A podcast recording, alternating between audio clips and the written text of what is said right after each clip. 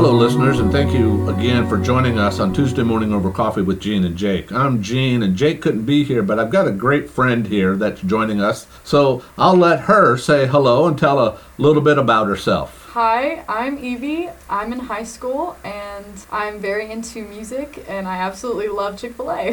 Very good. So, when it comes to school activities, how involved are you? I'm very involved in our music department, uh, especially choir and uh, musical, and I'm very involved in sports as well. Very good. So, in the sports realm, what's your favorite sport that you like to participate in? Well, I, I play volleyball. That's an interesting sport because you would think some basketball players, I've seen volleyball players very tall, and then you look at basketball players are very tall.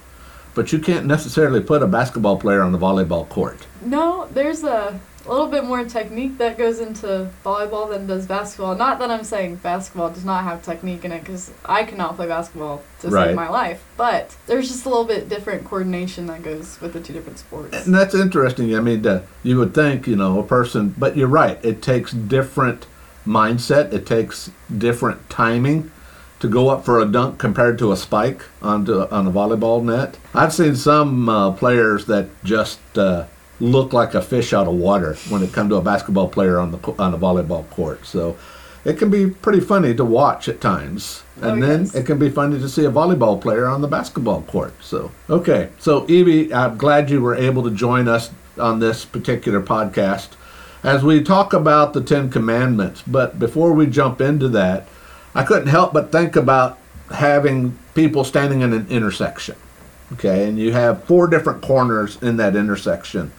And whatever took place in that intersection, it's interesting that there would be four different, very different viewpoints of what took place. Why? Why do you think that would be? Well, they're seeing different parts of the intersection. There's they're interpreting the next move differently. Okay. And do we not at times, even in high school students, do we not at times see the the Bible that way? Well, it's it's kind of like when you're in a hallway. You Okay. know, we have different heights and you see different things that other people don't see, especially in a crowded hallway. So when you're looking at the Bible, you have different minds interpreting the words differently, and I think that's why we have also different opinions in the church because we're reading the same thing, but we're seeing a different insight, different meaning into it. Okay.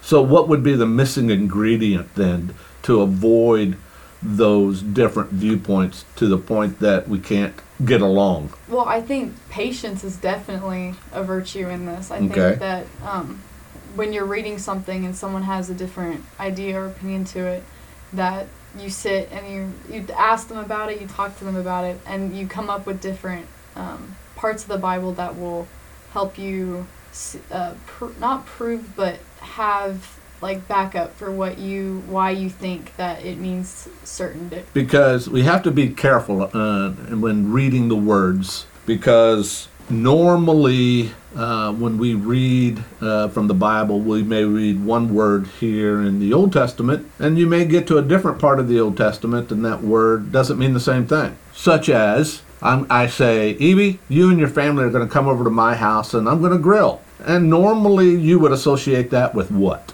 like burgers, barbecue. yeah, yeah. But if we were standing in an interrogation room behind that one way window and we look in there and we say, wow, that police officer's really grilling that, ind- that individual, mm-hmm. we wouldn't have the same meaning of that word, would we? Definitely not. You can't see that, that individual on a barbecue grill just getting flipped over. No. Yeah, no. And that's what that's the danger of taking words in the Bible and assuming they mean the same thing.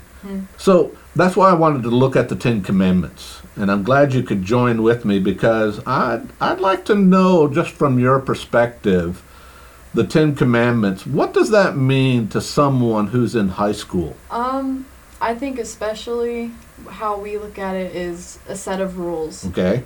And I think it, it doesn't need to be looked at that way. It does and it doesn't. I think it, it does because it, in essence, is a set of rules.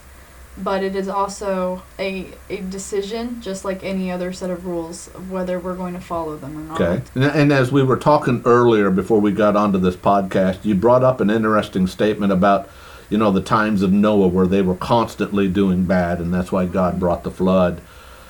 And so, why do you think God brought the Israelites to Mount Sinai and then said, Here, here are Ten Commandments, and then here's the law? Why do you think He had that in place for the Israelites and for us at, at, at this time? Well, in the Ten Commandments, they're very straightforward. Like you'd think that people would know not to do these certain things, Okay. but it's kind of like a caution or warning label on a product when you'd think it was obvious that you shouldn't be doing these things, but someone did it, and so you have to put it on there to say you can't do it. And I think that's what, especially like do not steal or do not murder. Obviously, you shouldn't do that, but someone did it, and so he had to say, here's what you cannot, here's what you should not do. Okay. Mm-hmm.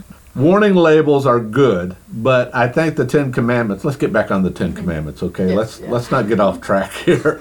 I could go on forever about warning labels. No, no. Uh, thanks to a comedian that's out there that shares those with us. Oh, yes. But I think God gave the Ten Commandments to set a standard of behavior, like you said.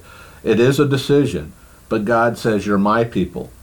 You do you live by these, so that you are different from the rest of the world."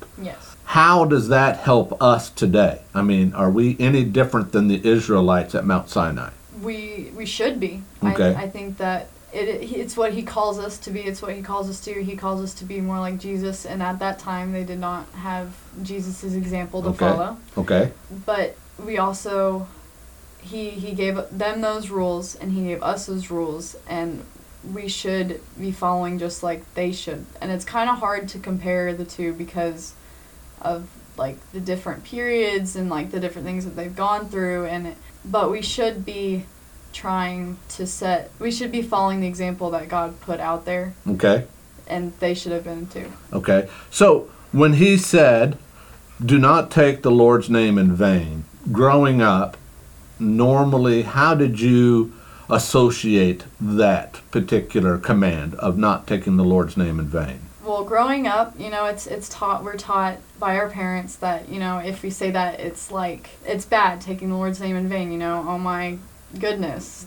But we don't we're not really taught what taking the Lord's name in vain means. Okay.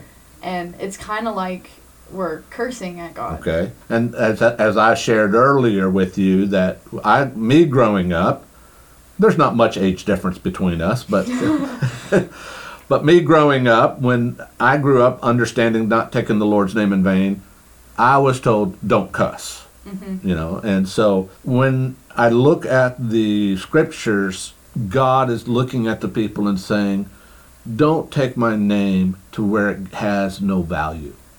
Where it has no purpose, where where it's not honored. What are some real life situations that we can get ourselves into where we are not honoring God or we're not holding his name with value?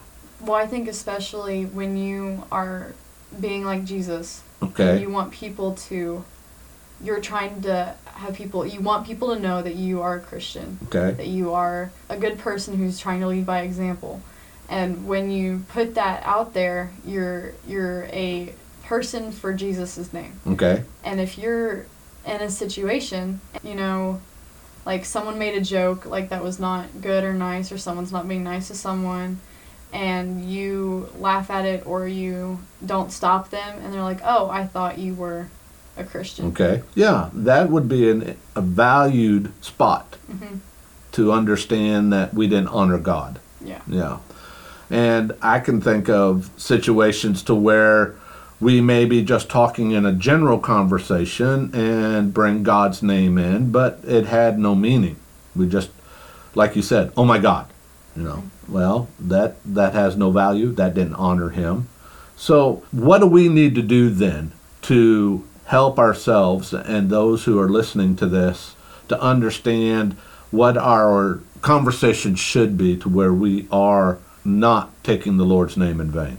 Well, I think every instance where you are talking and sharing God and His his word that you are doing it to honor him you're doing it to share him and if he's brought up and you know he's not there's no praise or explanation there's just him in it then what's what, what's the point Okay. All right. So, is it possible that when we gather together on Sunday, is it possible that we could worship in such a way that we are taking his name in vain? Well, especially in songs, you know, his his name's everywhere in the songs that we sing. And if we're just at church to be seen at church, Okay.